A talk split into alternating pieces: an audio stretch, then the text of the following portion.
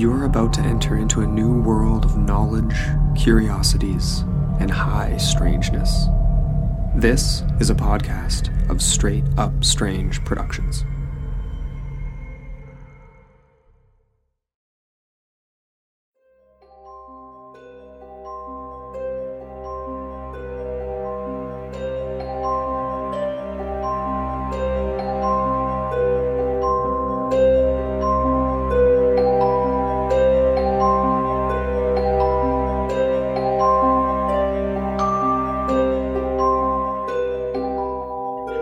Once wrote that strange things are lost and forgotten in obscure corners of the newspaper. Welcome to Forgotten Darkness, a podcast that will aim to prove that that statement is true.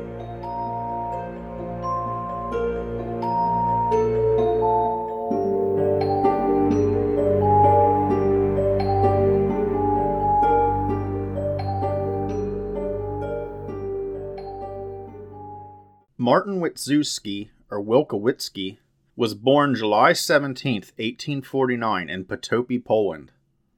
Accounts vary as to what his last name actually was.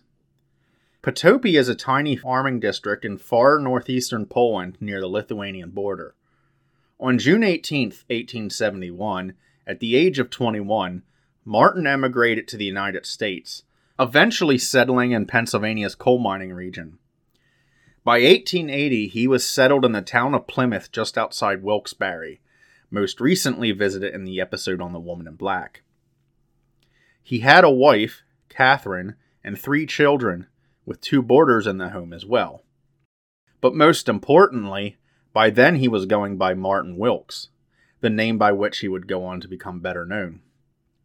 By the mid 1880s, though, a noted mean streak started to present itself. In October 1885, he was fined for attacking a girl named Ella Hochlander. Although the newspaper uses the term assault, I've chosen to say attacked, since to most listeners of true crime podcasts, assault usually has a particular sexual connotation.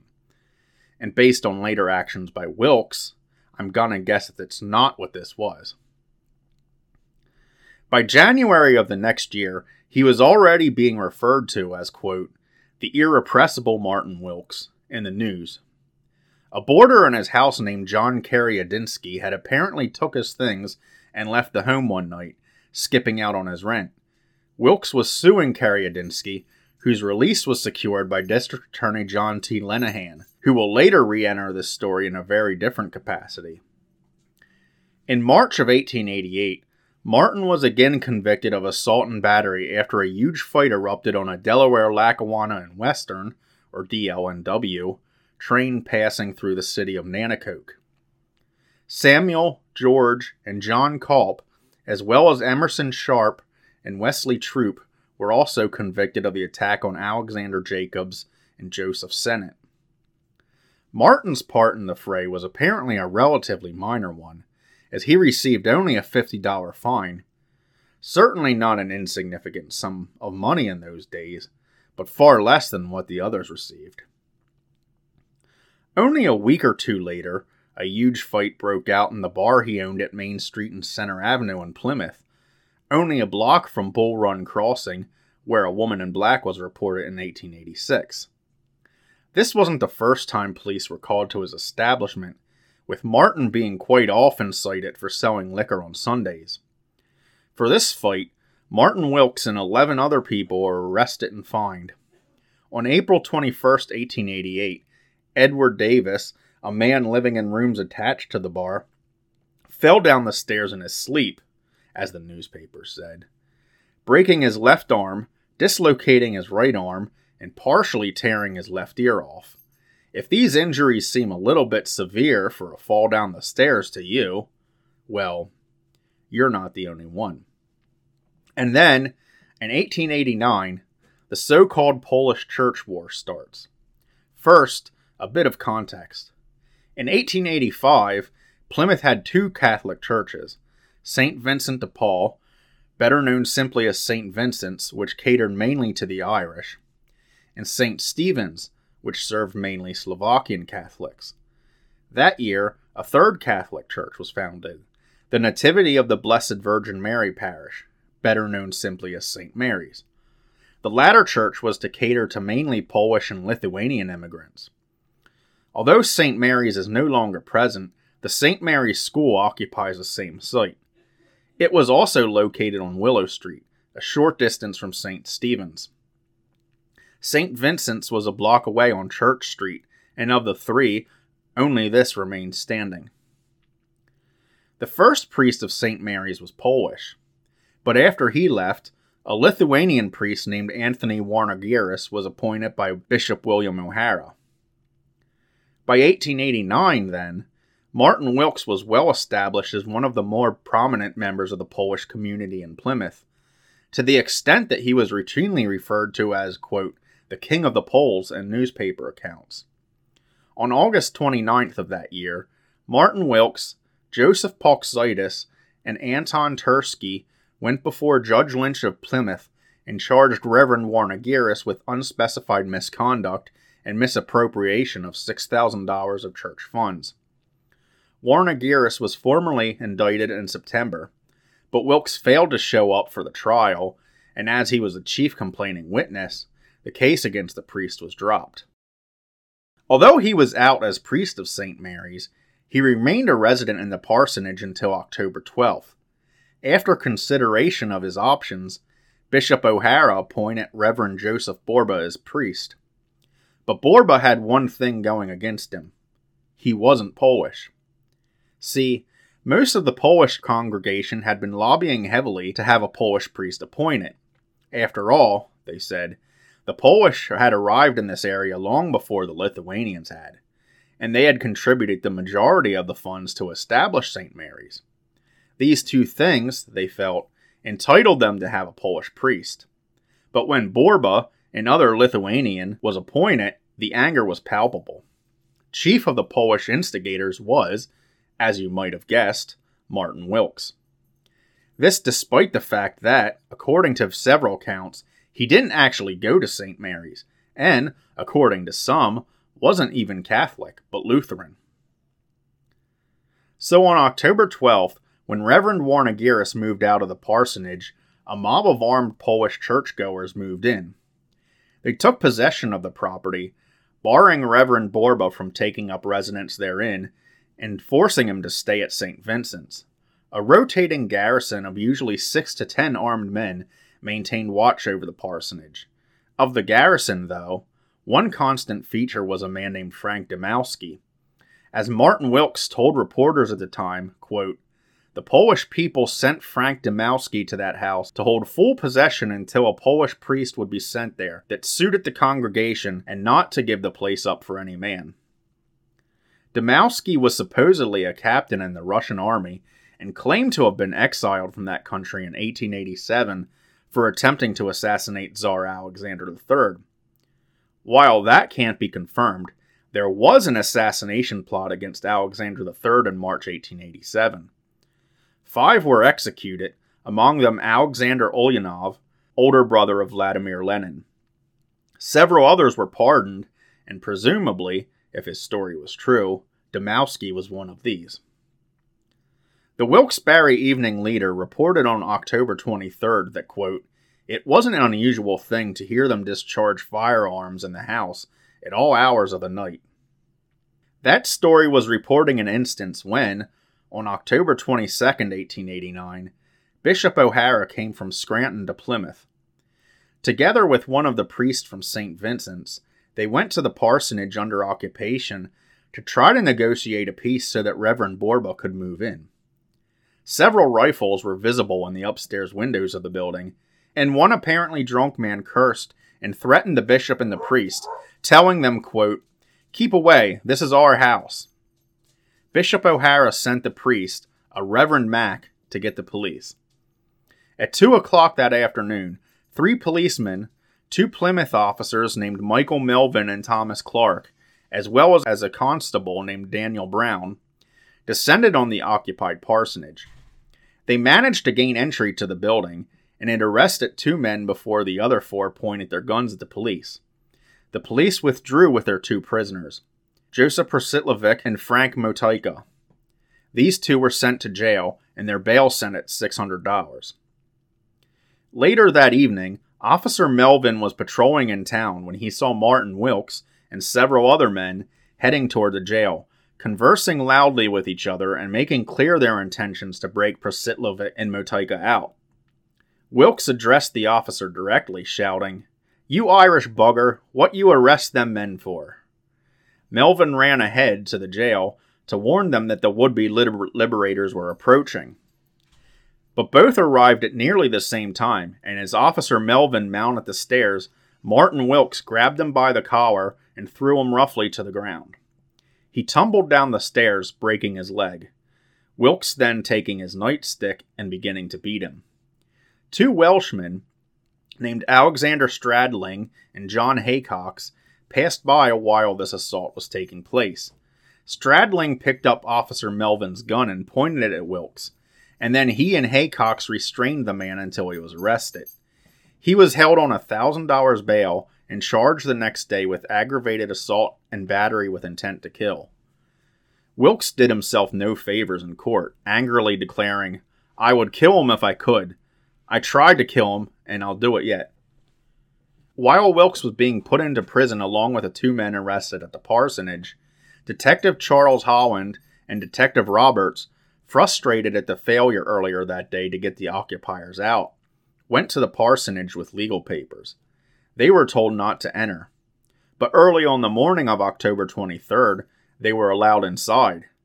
But that was apparently simply for show, because the occupiers only took the opportunity to show off their strength and announced to the two detectives that they wouldn't be leaving.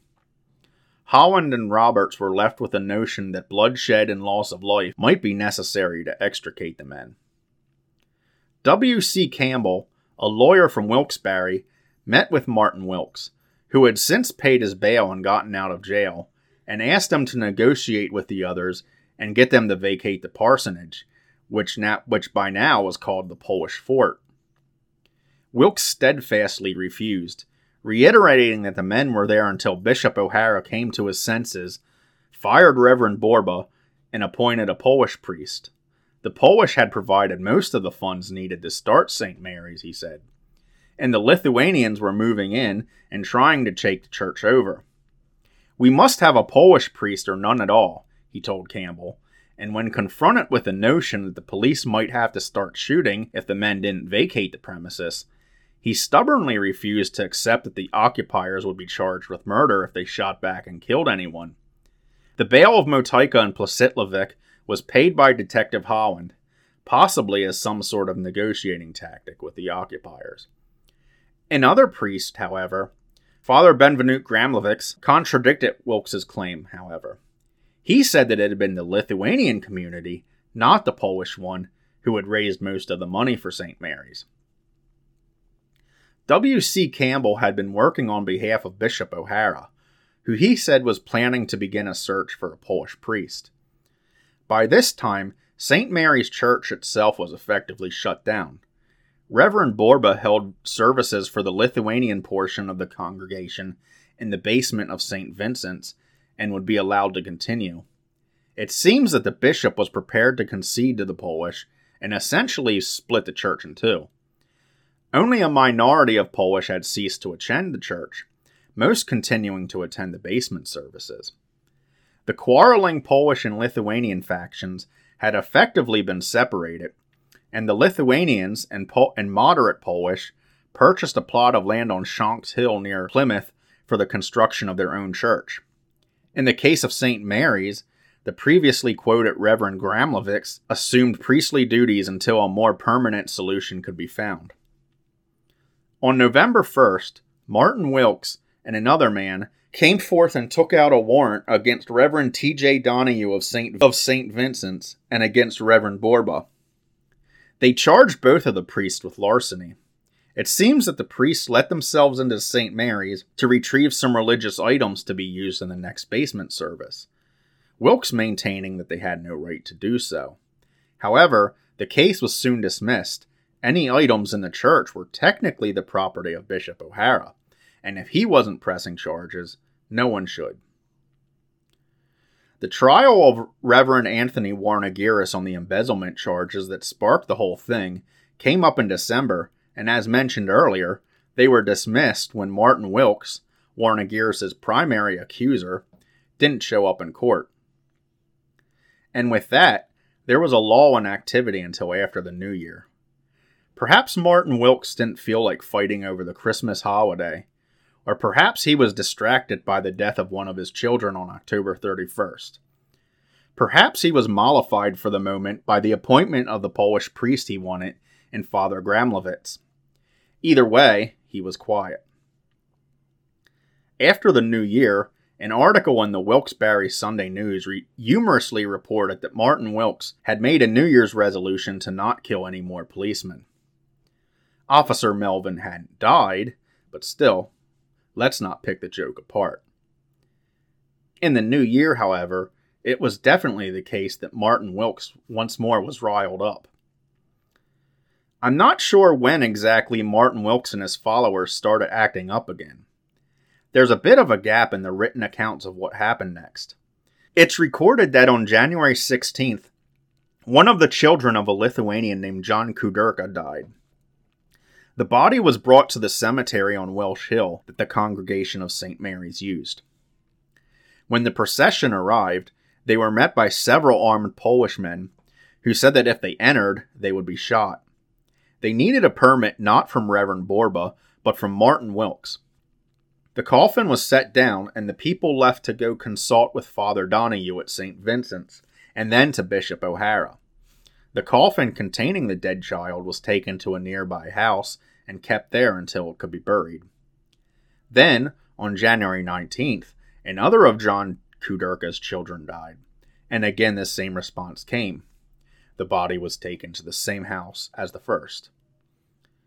By the time of the first child's death, however, the Polish seemed to have occupied the cemetery and barred it from use for quite some time already. It's unclear when exactly the issue started.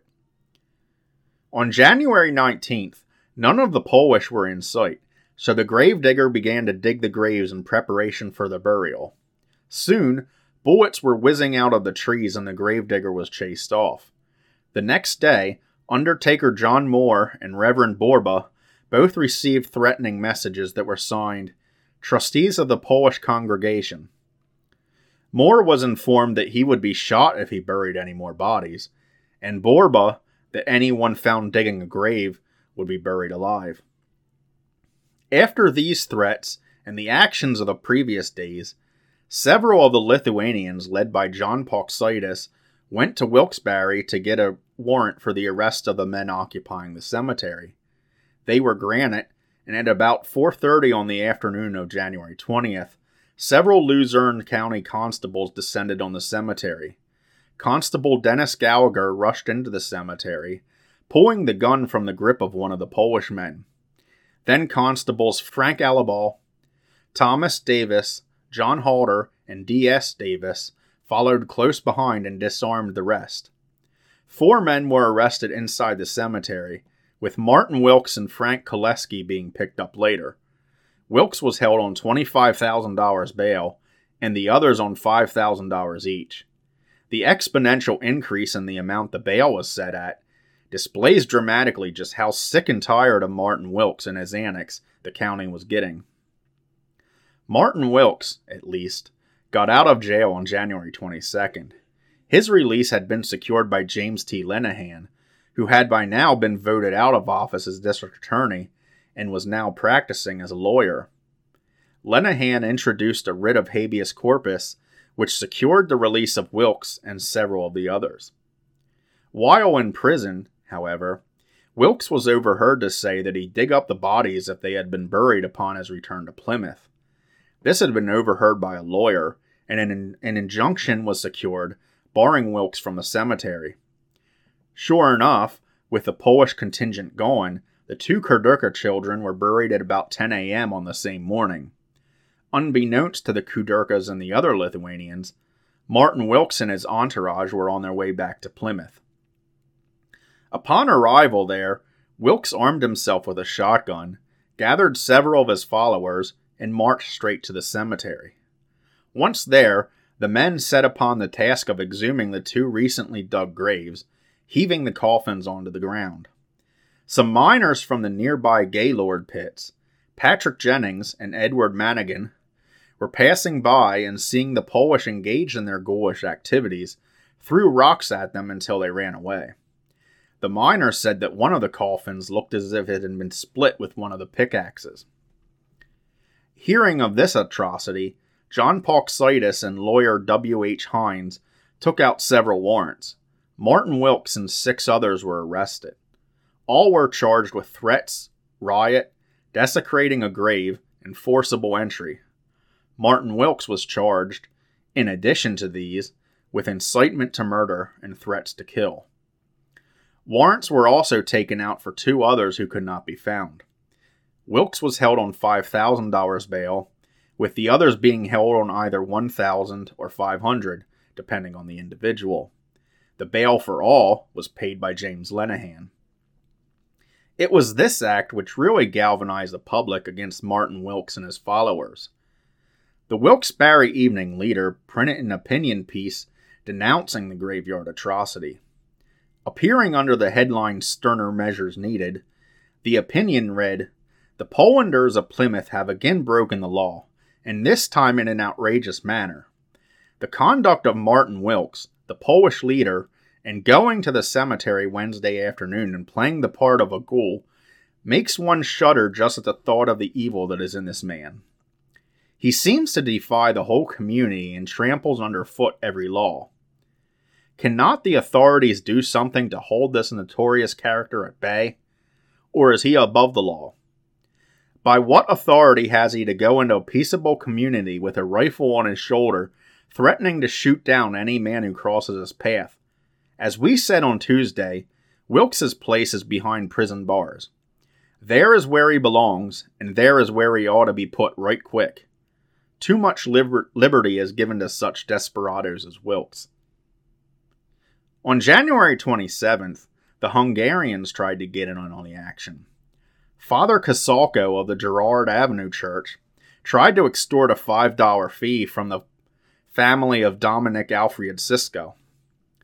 But short of the family not paying and the body going unburied, no mention is made of what happened to the body. In early February, Bishop O'Hara recruited Reverend Stephen Zymanowski from Buffalo, New York, as a permanent priest. Reverend Gramlewicz was sent back to his own congregation in Nanticoke. Now Wilkes was feeling ornery again and promptly started issues with Zymanowski. The parsonage hadn't ever been vacated until Gramlewicz took over. After services on February 9th, Reverend Zymanowski addressed the congregation, with Martin Wilkes desiring to be secretary for the meeting. Reverend Zymanowski turned him down in no uncertain terms undoubtedly informed of what kind of congregation he'd be walking into, and doubtless well aware of just who Martin Wilkes was. During the address, Wilkes stood and loudly confronted the priest, asking him who had sent him there and why, announcing that he and his followers were the committee appointed by the bishop to appoint a new priest, and they surely hadn't done it. At this point, I imagine most everyone in the congregation rolling their eyes and silently telling Wilkes to just shut the hell up and let it go. For three hours, Wilkes and his followers heckled the newly appointed priest. On February 20th, Wilkes and several followers went to the parsonage. They again aggressively demanded the Reverend's books and keys and told Zymanowski to leave. The priest instead responded by pulling a gun on them and telling them to leave. They retreated, and Wilkes was heard loudly threatening to burn the parsonage down. According to Reverend Zymanowski, however, Martin Wilkes himself wasn't present, only followers, and no gun was present. But Zymanowski seemed to be the sort of priest needed in Plymouth. In short, one who wasn't gonna put up with Martin Wilkes' shit. And now Wilkes was finally beginning to get some pushback from the public as well. On February 24th, his liquor license was not renewed. Shortly after, on March 5th, he tried to rent a theater downtown for his faction to hold a meeting. This application, too, was denied. Between the new priest and these developments, it seems obvious that not just the church, but the entire community was getting about sick and tired of this. The next month, Martin Wilkes was running articles in a Polish language newspaper in Ohio, stating that Reverend Borba and Reverend Zymanowski had fought a, deal, had fought a duel.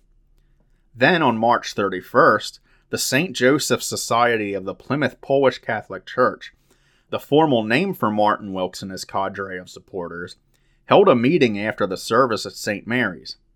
However, Reverend Zymanowski did not vacate the premises during the meeting, as Wilkes preferred, but stayed, saying that he would have no secret meetings among his parishioners.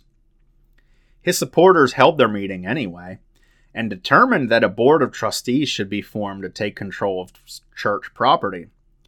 But Zymanowski let Wilkes know that the church had no trustees and never would while he was priest. And if they wanted Martin Wilkes to be the priest, he said, well, they could come and get the vestments. Angered and probably a little bit embarrassed at being called out, Martin Wilkes tried to go over Zymanowski's head and directly to Bishop O'Hara, but all was for naught.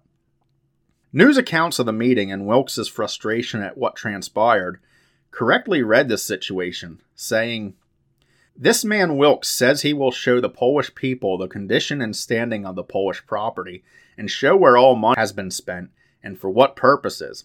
The fact is now that Wilkes has been ignored by the new priest because he will not allow him to have the handling of the money.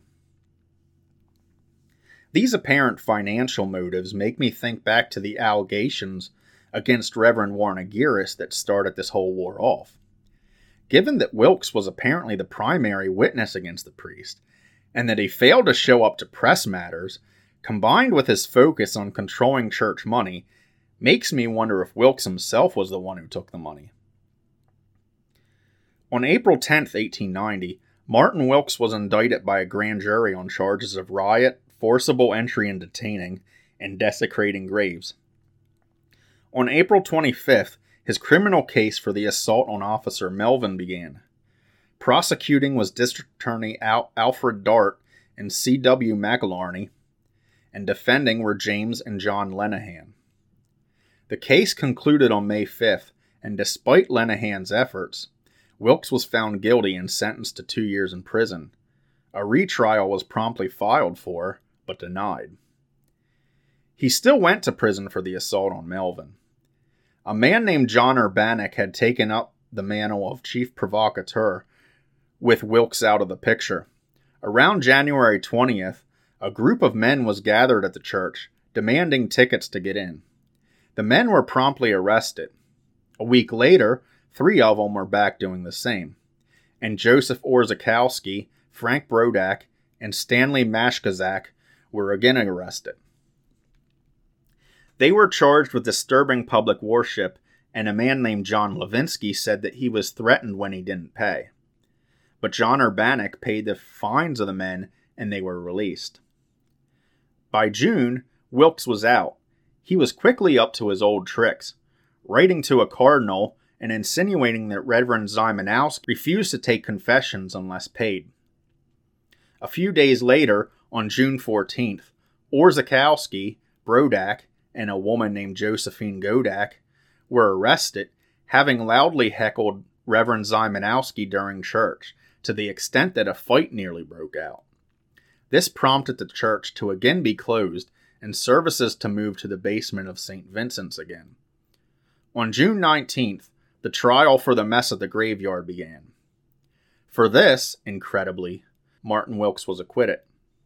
Soon after this, he mulled over going back to Europe. This prompted the Wilkes-Barre News to remark, quote, His voyage across the ocean is anxiously awaited by most all Plymouthers, and his return will be regretted.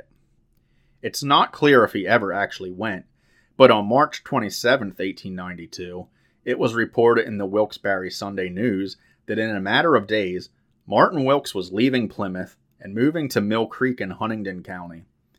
There, he intended to once again open a bar. Nobody has any sympathy for him, it was said. Nor is there one in the town of Plymouth who regrets to see him leave. Within three months, he was up to his old tricks again and was arrested for a fight.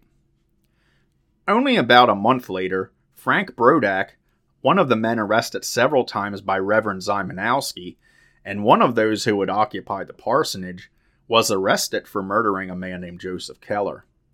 He was also suspected of, of a highway robbery which had taken place in March 1891. I originally was going to describe all of Wilkes's antics in the years following the riots, but there's simply too much. To put it mildly, he's very much the kind of person that I can't believe never managed to get himself shot or otherwise killed. After years of moving around, he eventually came back to the Wilkes-Barre area, settling down in Edwardsville. He died at the Retreat State Hospital, also a poorhouse, in Nanticoke on May 18, 1918. Reverend Zymanowski stayed on at St. Mary's for several years. By 1899, according to a town directory, Reverend Warnagiris was again priest of the church. So called Polish church wars were commonplace in the late 1880s and early 1890s. They seem to have most often occurred in Wisconsin, Michigan, and Pennsylvania. The actual cause may vary, but they serve to demonstrate an underlying tension among the Polish. Some were internal, tensions among the Polish themselves, probably mainly rivalries between people originating in sections of Poland that were the territories of either Prussia or Austria Hungary. Throw on top of these tensions the fact that Poland is strongly Catholic to a near puritanical degree, and you have a powder keg waiting to go off.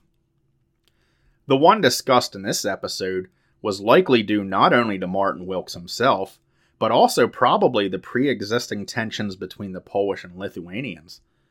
During the period of the Polish Commonwealth, which admittedly hasn't existed since the late 1700s, Lithuania and Poland had been united as one country. The Commonwealth was later split up, with parts of Poland claimed by those two by the two empires above, and Lithuania and the Baltic states being claimed by Russia.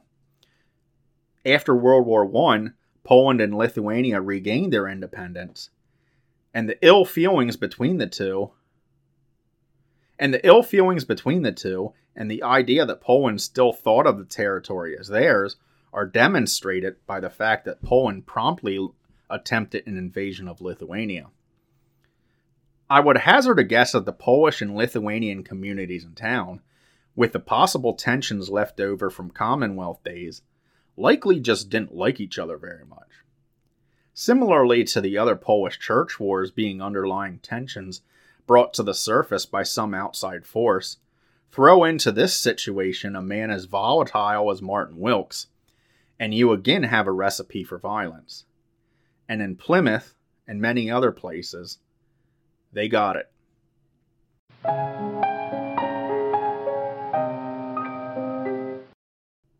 And that's the end of this episode. As always, a list of sources consulted for this episode can be found in the show description, and photos associated with this week's story will be on my Instagram at Forgotten Darkness. If you have a question, a comment, or if you know a lesser known story that you'd like to see covered, leave a comment on the podcast page, post it to the Facebook page at Forgotten Darkness Podcast, or send it to the email at forgottendarknesspodcast at gmail.com. I'm also on Twitter at Forgotten Darkness Podcast, and you can DM me ideas there. I also now have a Google map available marked with the locations of various episodes. There's links to all these pages in the show description as well. So until next time, this is Andrew, signing off.